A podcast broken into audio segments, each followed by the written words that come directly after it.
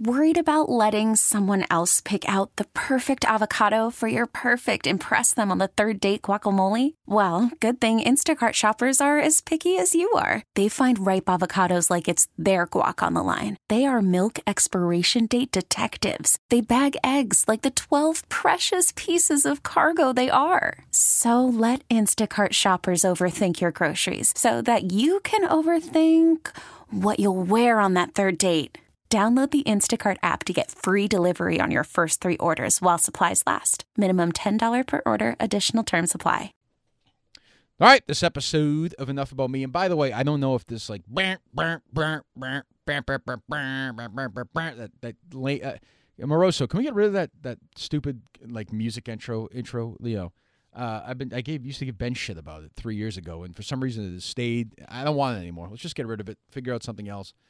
Do we even need it? Does like Marin have one, or these other podcast giants, of which I am one, by the way? You're going to get this on Friday afternoon. I'll be strutting around Augusta National when this podcast drops, by the way, which I cannot wait. Like, you know, there are things in your life that you circle your entire year around. This is one of those days for me. I cannot wait to be at the Masters. Augusta's the greatest fucking place on earth. I cannot wait to go. Anyways, as I tweeted out, on Wednesday, the podcast numbers for March, I got to look at them. Carlson Mosdy's was part of the team in his office, showed me the numbers, and they were phenomenal. The downloads are up every week. They're up all the time. Obviously, it was the highest month ever in terms of downloads just because we had so many of them in March. We usually once one or two, three a month. Probably had 10 or 15 last month. But the average is higher, too, which means people are downloading and talking about it and tweeting about it and telling people about it, which I appreciate. And I can't tell you enough, stress enough, download it anywhere you want, radio.com, Stitcher, iTunes, all of them. Just download and subscribe. That is essential if you want to keep this podcast going, keep it vital. And we're going to keep doing new ones. I mean, this will be the fourth one I think you're going to get in 3 days. And it's all sort of different, interesting ones. I enjoyed doing the Cullen one. The feedback on that was pretty good. The Moroso Riggs one, I thought, after doing one like Cullen and what the next couple will sound like, the Sword and Scale and the one with Andrew Beckwith, who I'll tell you about in a moment, once in a while you got to sort of loosen up a little bit. Moroso, I thought, did okay. I think he's got a real chance at this job. The feedback on social media was mixed, but I think all agreed that he was stupid enough that he may be a character we can have some fun with. And Riggs from Barstool, my first time on, really good talking about the Masters. The Sword and Scale stuff I thought was so interesting that I thought it was worth having him on. The story is so similar in a lot of ways to what I went through. I just wanted to have that conversation. And today we have Andrew Beckwith, who's the president of Massachusetts Family Institute. Super religious guy. I just taped this with him. But came on, was, as opposed to the other side, he'll come on and have a debate about it. He'll come on and he answered every question. I disagree with him on some things. I agree with him on other things. And this is about the sort of the quote-unquote gay conversion therapy bill that Governor Baker just passed, banning it in Massachusetts. I think that's the 15th or 16th state to do so. Well, he's leading the charge against it. And your first reaction is this guy is against, banning gay therapy. Well, again, it's a headline. And you got to remember who writes them. You got to remember who spins them. At its core, does he want gay conversion therapy, castration, electric shock therapy? Probably not. Now, does he disagree with me on whether you can live life as a gay person closeted, if it's a healthy way to do it? Probably not as well. But you kind of want to have a conversation with these people as opposed to saying, and this is the world we live in now, you're a bigot, fuck you, go away, go in your hole, hide. And when you do that, and I've said this all along, when you do that to people, then it begins, these people get angrier and angrier and angrier, and it gets less productive. I've said it a million times about my own situation with the LGBTQ community, which I have no issue with. When the bathroom stuff was a couple of years ago, I didn't care. To me, every bathroom, use them, male, female, both, whatever. There were people who were uncomfortable about that. There are people who, if they have their daughter, and their daughter uses the bathroom, their 9, 10, 11-year-old daughter, your dad, and she goes in there, you can't go in with her. You don't think you can go in with her. Excuse me. And then you see a 42-year-old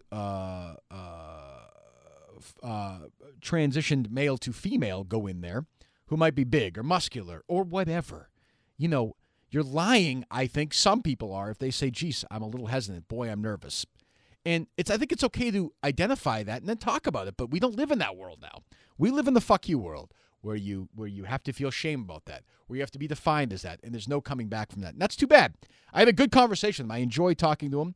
Again, we agree on some things. We disagree on some other things. I'm happy to have a forum where I could talk about it with this guy for 35 minutes, and I do so this week. Not this week. This is like the old days. Jesus. On this episode here of Enough About Me. Next week, we'll have a bunch of new stuff as well. May have a big announcement regarding podcast stuff. Not the show necessarily, but other podcast stuff here in the next few weeks as we go forward. And again, continue to let me know what you think of the show. Tweet at me at Kirkman. Give me feedback. Tell me guests you might want. Give me ideas you have. I'm always welcome, always open to it. We may do a podcast mailbag here in the next week or two. We just talk about, the podcast itself, things you like, you don't like. I don't really want to, I have nothing left to say, really, about the EI experience. I think I've said it enough. I mean, I don't, they're doing their thing. I'm doing mine. I think answering questions about that endlessly is just like, it's to at this point, I'm tired of doing that. So I'm trying to get anything else before we start this up here. I don't think so. Andrew Beckwith, the president of Massachusetts Family Institute, joins me right now on Enough About Me. Okay, Andrew Beckwith is the president of the Massachusetts Family Institute. Is that correct? Is that the correct title, Mr. President? Yes. Yes. Do I have to call you Mr. President during this interview? Is that I prefer El Presidente. Is that right? Yeah. Wow, what flavor. Look at you. Andrew Beckwith joins me.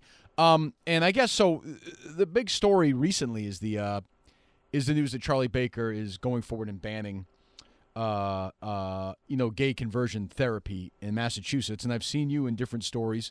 And sometimes I think, and I may be wrong, when I read these stories, whoever writes them has an agenda, obviously, even if it's just straight news. So they may put a quote in there, that may be misleading. So I kind of want to sort of flush out the entire thing, I guess. Sure. First of all, where do you stand on Governor Baker's decision? Well, we're very disappointed because what he did is he signed into law a piece of legislation that is very expansive. So it's not just what I think most people picture when they hear the term conversion therapy. It actually covers a broad range of activity, including just sort of counseling or talk therapy. So this is a concern for families, for counselors, and for young people who, maybe because of past trauma or abuse or for whatever reason have some confusion about, what they want to do as far as living their lives with certain sexual behavior or relationships or identities. And, this new law prevents them from seeking out, some of them at least, from seeking out the treatment that they want. So I guess my question is, and again, walk me through it if you can. So yeah. I'm Kirkman, 14-year-old Kirk Minahan, right? Okay. And I'm gay. I'm homosexual. I'm attracted to men, and I want to go to a therapist to talk about it. I can't imagine that this legislation is going to in any way prevent me from doing that. Well, you could go and talk to the therapist, but let's say, as was the case with someone who testifies, his name's Ken Williams. Mm-hmm. He testified at the hearing at the State House on this legislation about a month or so ago. He was, I think, 15. Okay. Was attracted to other guys, but didn't want to embrace that lifestyle or that orientation. He wanted to be married to a woman, wanted to have children. Part of that's due to his faith. He wanted to live consistently with sort of the teachings of his faith. So he eventually sought counseling at the age of 17, mm-hmm. and was able to sort of resolve some of the underlying issues that, for him at least, contributed towards the unwanted same-sex desires, and now he's happily married with 4 kids. Well, I guess this is where we will arrive at our disagreement or whatever. Like, my belief is, and I've read about it in books and stories, that I believe that you are born gay, and you say this gentleman, Mr. Williams, turned his back on that lifestyle after going to therapy and is now married. I'd argue that I don't know him. My argument would probably be he's a closeted homosexual who's living sort of a life of a lie. You don't think that's the case?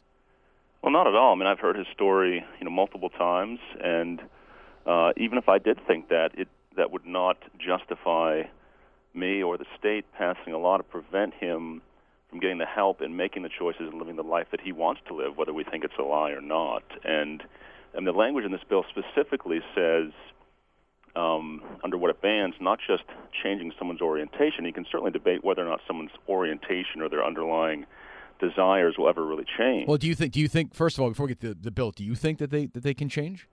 I mean, I've heard from people who say that they have. So, you know, and I believe them. But the bill's broader than that. It says orientation includes changing behaviors or gender expressions. So, I mean, certainly if somebody has maybe a range of sexual desires or wants to focus exclusively on, in this case, let's say heterosexual sexual desires in order to, you know, enter into a traditional marriage and have biological children, I don't think there's anything wrong with that. And if they want help, counseling help, to do that, the state shouldn't be trying to stop them. And I was on the phone just a few days ago with some parents whose daughter is going through a gender identity crisis. So this bill also applies to gender identity and says, look, if you have a 15-year-old girl, or let's say the 14-year-old Kirk Minahan wants to be a girl, is thinking about transitioning to living life as a female. Right. And so if you sought counseling at age 14, 15, 16, mm-hmm. said, look, I feel like a woman on the inside, but, you know, I'm not sure what I should do. Do I get hormone treatment and, you know, do a surgical amputation? Like, what do I do? Maybe I should just be the guy that my anatomy is right now. If a therapist helped you to feel comfortable in your own body, that would be banned now by this new law. Well, for me, it's just tricky because, you know, as a libertarian, I don't want the government's hands on anything. I recognize that conversion therapy, and we can get into what that means and doesn't mean, can be something I have real issues with. Sure. But it's a scary time, A, when the government has their hands in this, and B, I mean, let's be honest, and I think we disagree on some of this stuff, but I think we agree on this. The LGBTQ community is stronger than ever now, and as a political force, is really beginning to put their foots on the throats of on the other side pretty consistently here. Yeah, absolutely. I mean, you can't, you know, and I think it's a hard position to fight back from because you are labeled, whether you are or not, whether you think you are or not, you're labeled a transphobe, anti-gay, and then you sort of have that battle, which is unwinnable, really, in 2019. Once they start throwing that at you, it's hard to come back from. Well, it makes it very difficult for people like Ken Williams to even tell his own story, to have his own personal story get listened to. It when he was testifying at the State House, it was one of the state reps who sponsored the bill, who said basically that, you know, listening to you is dangerous for these LGBT youth. So again, I think that is completely unconscionable to say, particularly to kids who are struggling with gender identity, because that's just exploded in the past couple of years. That to hear that you can actually be made to feel comfortable in your own body, you can get counseling to help you resolve these sexual feelings. To say that that's dangerous is extraordinarily irresponsible, and, you know, I think eventually these people will be held accountable for forcing kids in a direction, therapy-wise, that is, especially on the gender identity issue, causes sterility, is untested, is very, very new. Doing cross-sex hormones and puberty blockers on youth, even now starting surgery with 16-year-old girls and double elective mastectomies. I mean, these are permanent, life-altering, body-changing surgeries and procedures, and, you know, I think we should preserve alternate approaches that are just consist of talk therapy on those issues for sure. When I say conversion therapy to you, what do you think that is? Well, I've heard of a variety of definitions of that.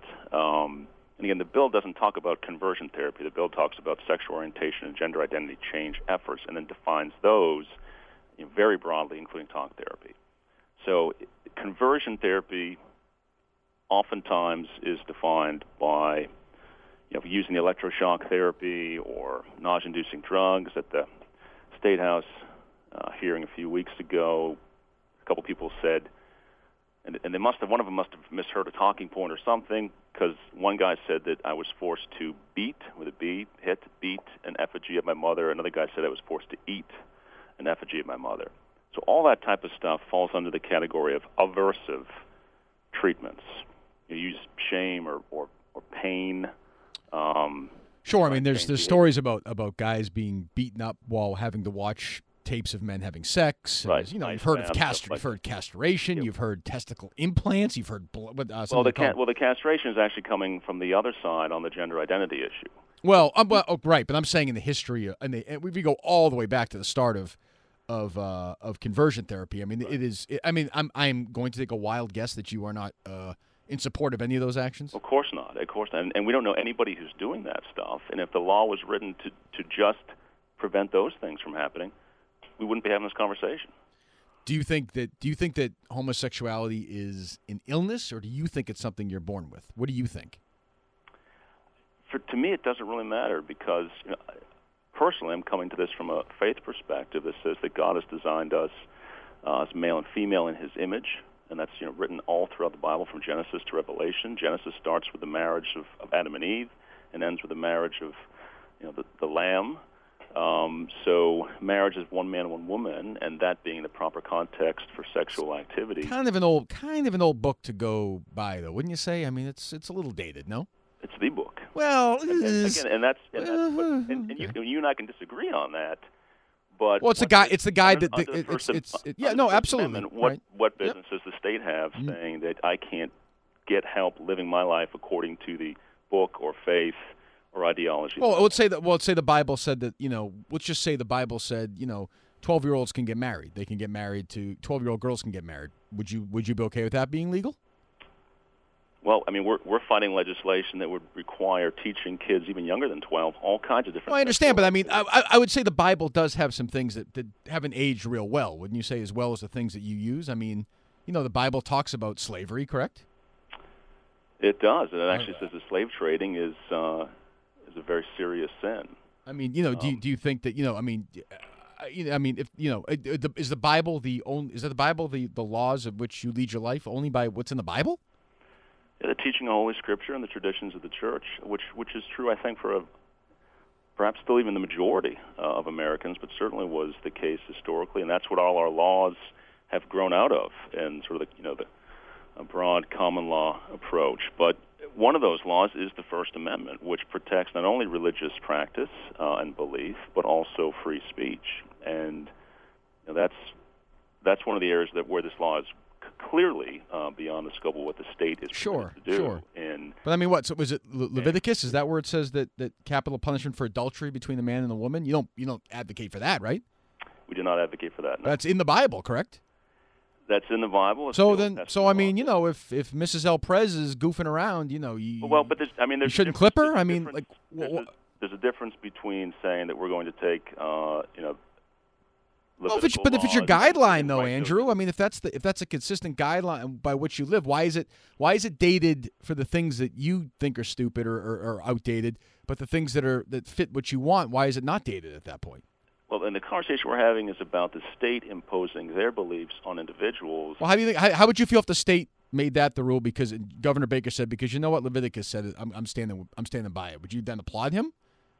I'd like to see him get that through the legislature. That would be interesting. Well, I'm just saying, do you understand my point, though?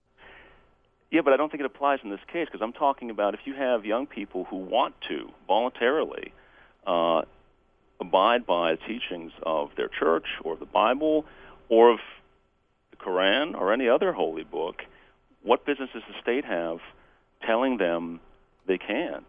I agree. I would like to disagree with you on that at its core, but I can't. As a libertarian, I would just say, and it seems like we actually agree on this, if it got to a point where it's a dangerous conversion therapy situation, sure. It sounds to me like we're lockstep on that you just say this is absurd, ban it, get rid of it, right? Absolutely. And we actually had tried, and I know some legislators had tried to say, look, let's just amend the bill to say it doesn't cover talk therapy.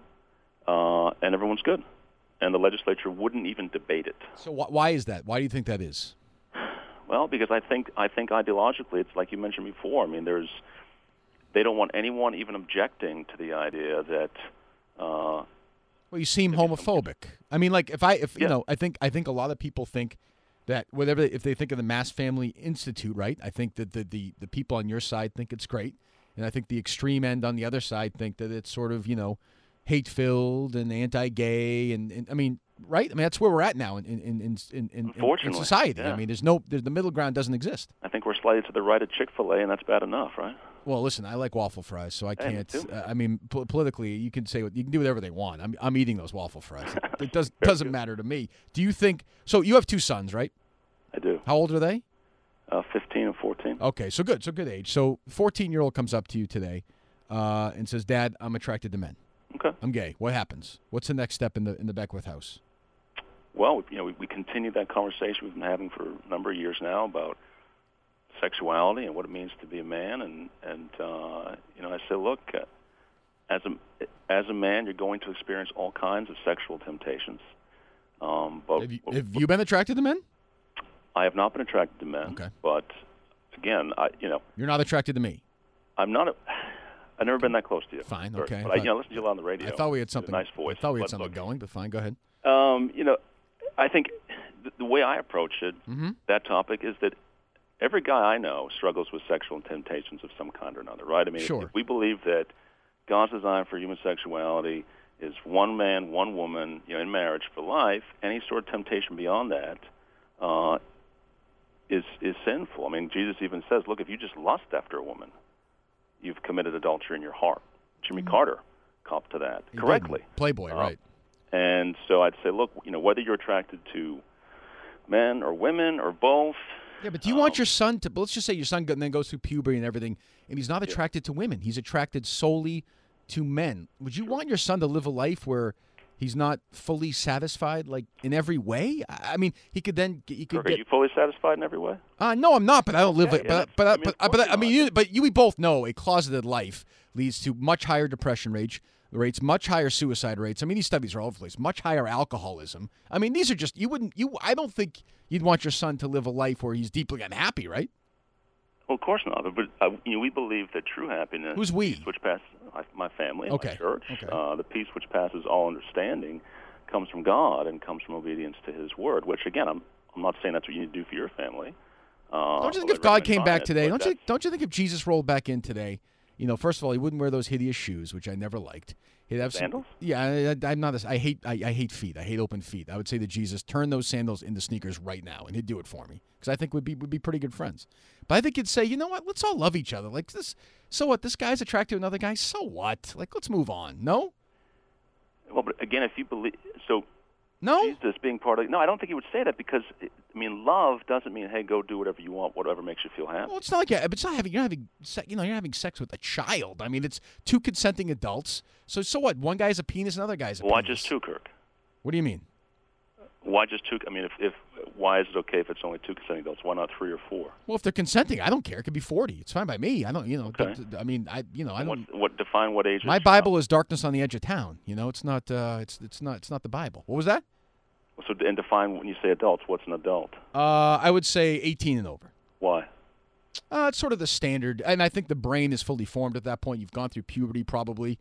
You have some ability to make a decision. You can't rent a car until you're 25. I mean, what's that? You can't rent a car until you're 25. That is weird, isn't it? I've never really understood that. Well, what I saw going through law school, and it's one of the reasons I'm in this business, is that you know, once you take out that traditional standard, it gets real slippery real fast. Well, let's say maybe that's another show, but no, we got time. But so you're the 14-year-old again. We're just playing this out. So you're not saying he's gay. Let's say he's gay. He battles with it. He's gay, and he finally says to you, Dad, like, I'm in love with this guy. I want him to be my partner in life. You wouldn't turn your back on your son, would you? Look, I'm not going to turn my back on my son, but because I love him, I would say, look, son, I love you.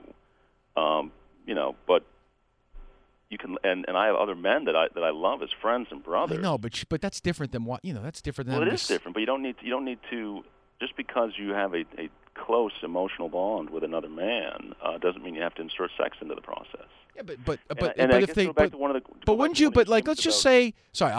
let's just say they really, you know, and they have a nice life together, and they adopt a couple of kids together, and they raise those kids, and they're good, solid people. And by the way, they're both religious people, which I think. I mean, are you opposed to having homosexuals as part of the Mass Family Institute? Well, I haven't seen many of them trying to join. Well, I'm just saying, but I'm saying, I mean, if you're religious, if you really believe, if you believe in God, and all, I would think they should be inclusive and open and want to love everybody. Maybe I'm wrong. I don't know. Well, it occurs because we love everyone that we want what's best for everyone, and we believe what's best is outlined in God's Word. So, for example, with Mass Famous 2, we have a statement of faith that if from the board of directors an employee, you're supposed to be in agreement with that, so we can all be kind of rowing in the same direction. And that includes God's design for marriage and human sexuality, which has stood the test of time for thousands of years. And what we're seeing now is new. I mean, this gender identity thing, at a minimum, you've got to admit that is brand new. Oh, absolutely. It's, and I would say, honestly, like, I've gotten some trouble, obviously, on the radio for this. I'm with you. Like, people can do what they want. But I have two kids as well. One's 12 and one's going to be 7. If they started battling this stuff or having identity issues, I would say I totally understand. Let's have as much therapy as possible and talk it out in every way. But we're not going to have any surgery here. We're just because your body hasn't changed yet. You don't really know what's going on yet. I agree with you. No issues with you on that one. None. Yeah, and then unfortunately that's covered by the law as well. And I see time after time, parents would call me, and kids are just getting rushed into hormones and surgery. Like I was talking to one dad, he said, 2 weeks ago, his daughter said that she identified as male, and she went and saw a psychologist who is now calling her by her male name and male pronouns, and she says to her dad, "Hey, Dad, can I take the T?" And she wasn't talking about the blue line. She means testosterone injections. How old did you say she was? She's 15. Yeah. I mean, that's a tough, but you must have sympathy for this girl who feels like she's a man. I mean, she's not. I don't think it's coming from a place of fiction. Nobody wants to. I don't think have these internal battles. Of course not. Of course, I mean, it's one of the first tasks I had when I joined MFI. I wrote a Mickey brief in a case that dealt with Michelle Kozlick, Robert Michelle Kozlick. Yep. Mm-hmm. Okay, so I read, the prisoner, correct? What's that? The prisoner, correct? Yeah. Yes. Yeah. He strangled his wife with the state wire, and we paid for his surgeries.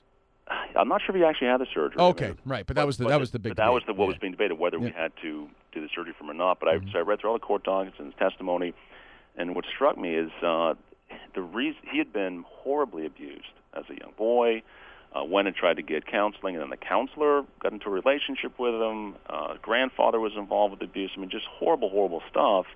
And what they were saying is, look, he wants to remove his male genitalia because when he looks at it, he sees the instrument of his own torture.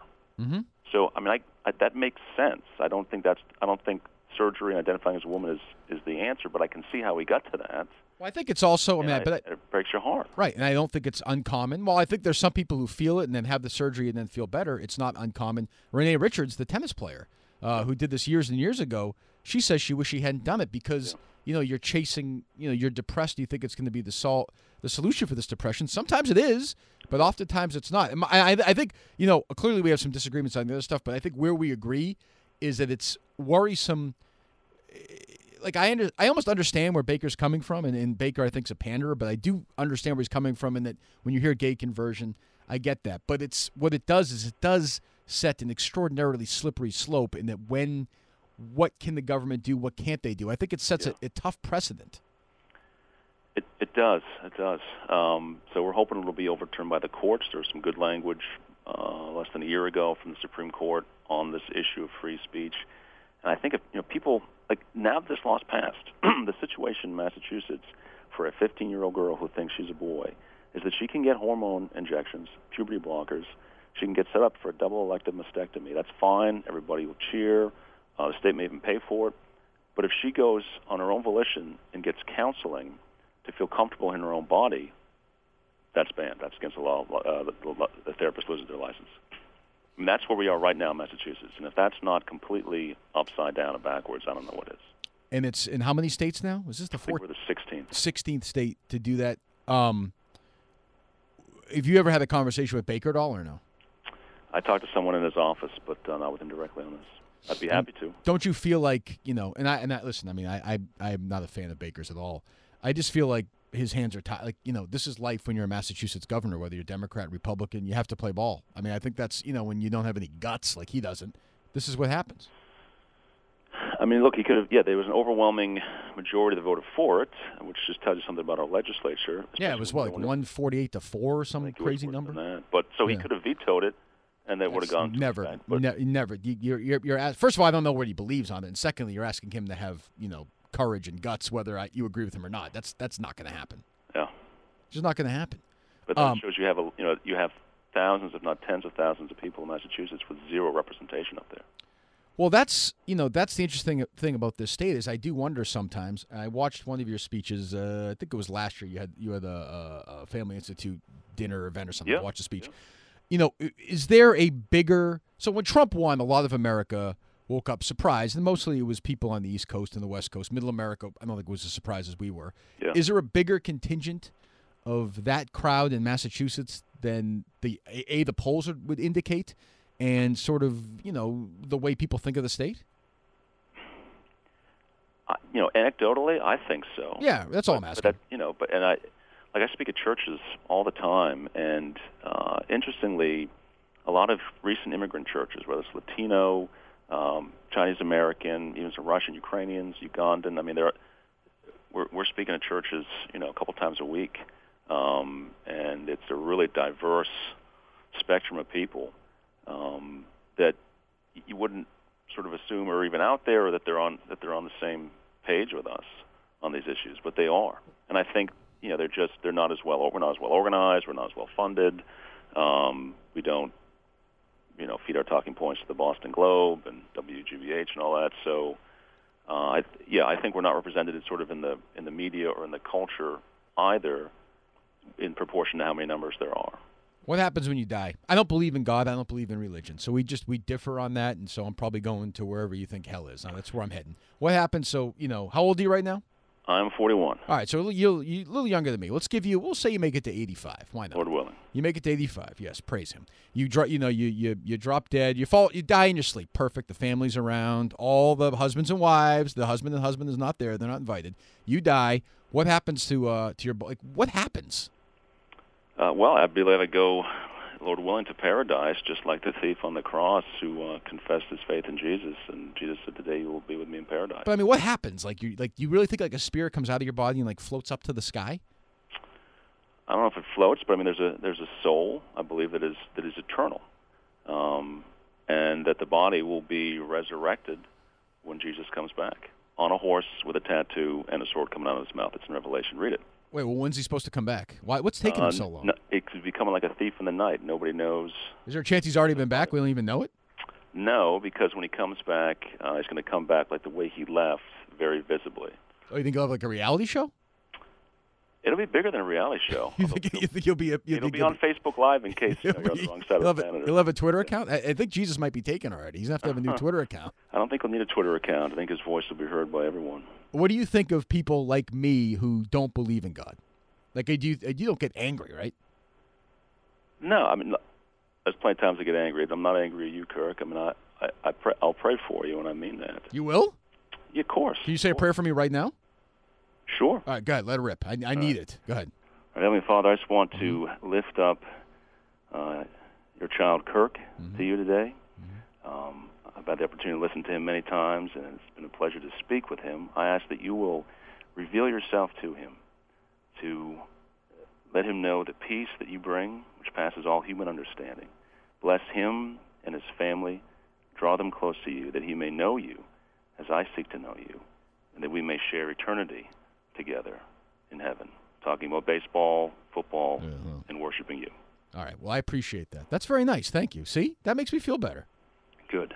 What are you able to? Is it so? The Catholic Church, right, which I'm a lapsed member of. Okay. It's, for very many reasons, as we know, is struggling with. It's almost like baseball. There's nobody there who's young anymore. Do you see in your religion you've got to pull these kids by the ear to get to church now? I mean, it's especially in the era of YouTube and video games and things going 50 miles an hour. Church seems antiquated. No, you don't see that issue. I mean, so it's a complicated question because, again, I've had the privilege of visiting and speaking at, I don't know, probably 100 different churches. Everything from, like a Catholic church, all the way to sort of a charismatic Pentecostal Latino church with, well, there's one church that's got a praise band that, you know, could be the Tonight Show band. And the pastor... Yeah, music is always good. You need music. Yeah, and, yes. You know, so, and fantastic preaching.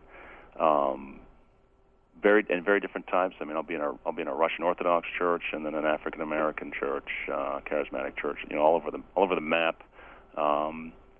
And you know, I believe that we're designed as humans to worship, and so people feel a call to worship something. So it may be themselves. It may be sexual activity, actually, which can be the closest thing to a spiritual experience that a lot of people encounter. But you know, the churches are thriving here in Massachusetts, again, especially in the immigrant community, which maybe goes somewhat unnoticed. But I've been surprised at how many church plants there are, how many young, growing churches. I was just talking to a pastor over lunch who has to go to 3 services now, and he's going to do a simulcast. And this is a church led by an immigrant pastor from Africa, who I think he started this maybe 3 years ago, maybe in like a public school, and now he's, burst into the seams. Can you understand why there's so much anger from Catholics though with their own church, given the way they've botched this entire situation? Certainly. I mean, it's such a disgrace. Myself, but I hear from a lot of people have probably bailed and gone to other. I know gone to other religions. I know people who have done it. Yeah, it's tragic. I mean, the Bible also says that it's better to have a millstone around your neck and be cast into the abyss than to lead one of these little ones astray. So there will be, when Jesus comes back on his horse, there will be an accounting. The sword in his mouth. And the sword in his mouth. Wouldn't it be hard to ride a horse with a sword in your mouth? Hey man, Jesus can do it. That's true. Yeah, that's a good point. Well, where's he going to come from to get to the horse? Like, is he just going to show up? I believe it says it's going to be he'll be coming from the east, like the rising of the sun. Beard or no beard? I'm going to go with beard. Haircut or still long? Probably still long. Yeah, I think that's a good look for him, the Jesus look. It's classic. I agree. You're right about that. He is an original. Yeah. Well, Andrew Beckwith is the president of Mass Family Institute. I appreciate him coming on and answering some of my dopey questions. I do, listen, I am conflicted on this one, but I have no use. Less government in the world, the better. I know you continue to battle this. So I'll pay attention to it. I mean, do you? Obviously, this is now going to be a court issue. Yeah. It seems like you're fairly confident or at least slightly optimistic that it may go your way. But this is one of these things that will just be, if that's the case, then it'll go to another. It'll be stuck in courts forever, right? Well, I think it'll work its way up to the Supreme Court, hopefully sooner rather than later. I mean, Justice Thomas, again, less than a year ago, essentially invited appeal on this because he called out the 2 sort of precedent cases from California and New Jersey and said they weren't, this idea of... professional speech that we get to regulate and treat differently than regular speech is not something that we do. So, what do you think about the president? You voted for Trump? I did. What do you think about the president? You're a religious guy. Yeah. The president with the grabbing by the pussy and the stuff about McCain. This is a flawed guy, wouldn't you say? This is not we think of Ronald Reagan one way. Does it bother you at all? He's not a particularly religious guy, Trump. We know that. Does that bother you at all? Of course it does. Did you vote for him in the primary? I did not. Would you vote for Rubio? I voted for Ted Cruz in the primary. Oh yeah, you're a Ted Cruz guy. That's all my personal capacity. Right.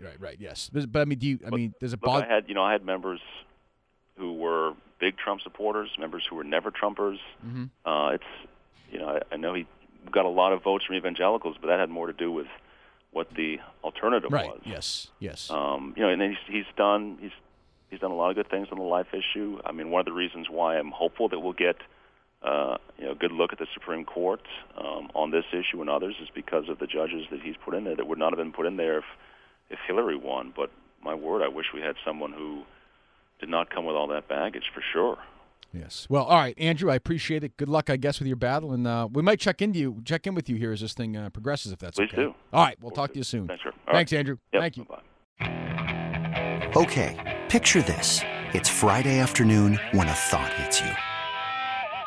I can waste another weekend doing the same old whatever, or I can conquer it. I can hop into my all-new Hyundai Santa Fe and hit the road. Any road. The steeper, the better. Because my all-new Santa Fe is available with H-Track all-wheel drive, so I can hit the trail without a worry in the world. Heck, with 3 rows and best-in-class rear cargo space, I can pack the whole family in with all our gear. We've got available dual wireless charging for our phones, so we'll never lose touch with civilization, and we won't lose touch with the primordial power of Mother Earth. So which is it? Waste the weekend or do something a little more epic and conquer it in the all-new Hyundai Santa Fe? Visit HyundaiUSA.com or call 562-314-4603 for more details. Hyundai, there's joy in every journey.